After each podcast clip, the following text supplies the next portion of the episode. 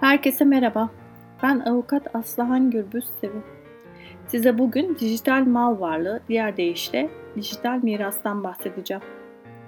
Günümüzde gelişen teknolojiyle birlikte telefondan yazışıp sosyal medya hesaplarından, Facebook, Twitter ya da Instagram gibi dijital ortamlarda yakınlarımızdan, arkadaşlarımızdan haberdar olmaya başladık. Alışverişlerimizi internet üzerinden yapıyoruz. Hatta artık sosyal medya hesapları üzerinden çok fazla takipçisi olan insanlar satış yapmaya, satış yapmak isteyen firmalarda takipçi sayısı çok olan sosyal medya hesaplarına büyük miktarlar karşılığında reklam vermeye, ürünlerini bu yolla tanıtmaya başladılar. Eskiden blogger ve vloggerlar vardı.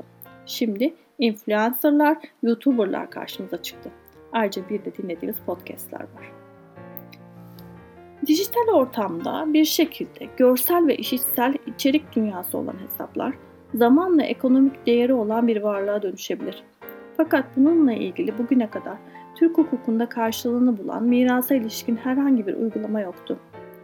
Yoktu diyorum çünkü Antalya 4. Sulh Hukuk Mahkemesi'nde bir davacı, karısının trafik kazasında hayatını kaybetmesi üzerine eşine ait iCloud, sosyal medya hesapları, e-mail, ses ve video kayıtlarına ulaşmak için izin istedi ve bunların eşinden kalan mal varlığına dahil olmasını talep etti.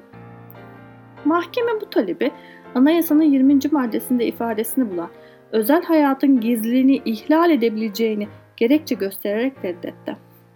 Bunun üzerine davacı Antalya Bölge Adliye Mahkemesi'nde karara itiraz etti.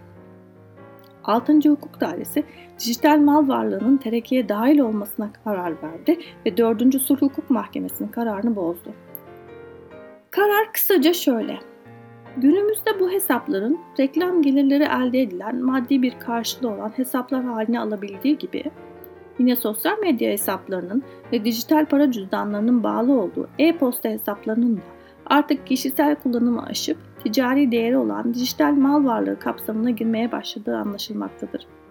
Günümüzde dijital mal varlığının yatsınamaz ve göz ardı edilemez bir gerçeklik olduğu, kripto para adı verilen ve uluslararası ödemelerde dahi kullanılmaya başlanmış dijital sistemlerin var olduğu, yine astronomik reklam gelirleri sağlayan sosyal medya hesaplarının gün geçtikçe arttığı, aynı şekilde YouTube ve benzeri dijital platformlarda salt reklam geliri ve hatta ücretli üyelik sistemiyle hizmet veren kanallar oluşturulduğu bir ortamda dijital mal varlığı ve dijital miras ile ilgili olarak yasal bir düzenleme bulunmadığı, bu konuda yasal bir boşluk bulunduğu değerlendirilmiştir.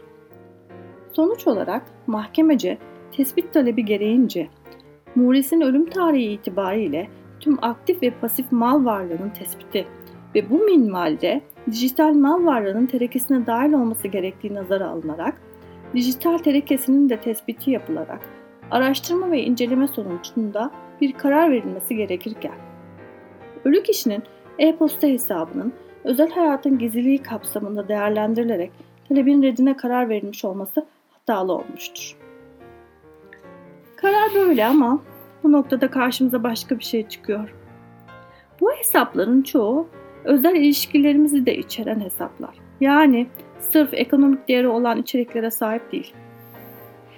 Hepimiz aynı zamanda bu tür hesaplarda kimsenin görmeyeceğini varsayarak yazışmalar yapıyoruz. O halde anayasanın 20. maddesindeki özel hayatın gizliliği ve 22. maddesindeki haberleşmenin gizliliği ihlal edilmiş olacak mı? Diğer taraftan bu durum aynı zamanda Türk Ceza Kanunu 132. maddesindeki haberleşmenin gizliliğini ihlal suçunu veya 134. maddesindeki özel hayatın gizliliğinin ihlali suçunu oluşturabilir. Tartışmanın bu yanı zamanla uygulamada çözülebilecek sanırım. Ancak hiçbirimiz miras hakkının varlığını göz ardı edemeyiz. Kişinin ekonomik değeri olan dijital varlığı varsa bunun mirasçılarına geçmesi de artık olağan. Tıpkı diğer varlıkları gibi. Tekrar görüşmek üzere.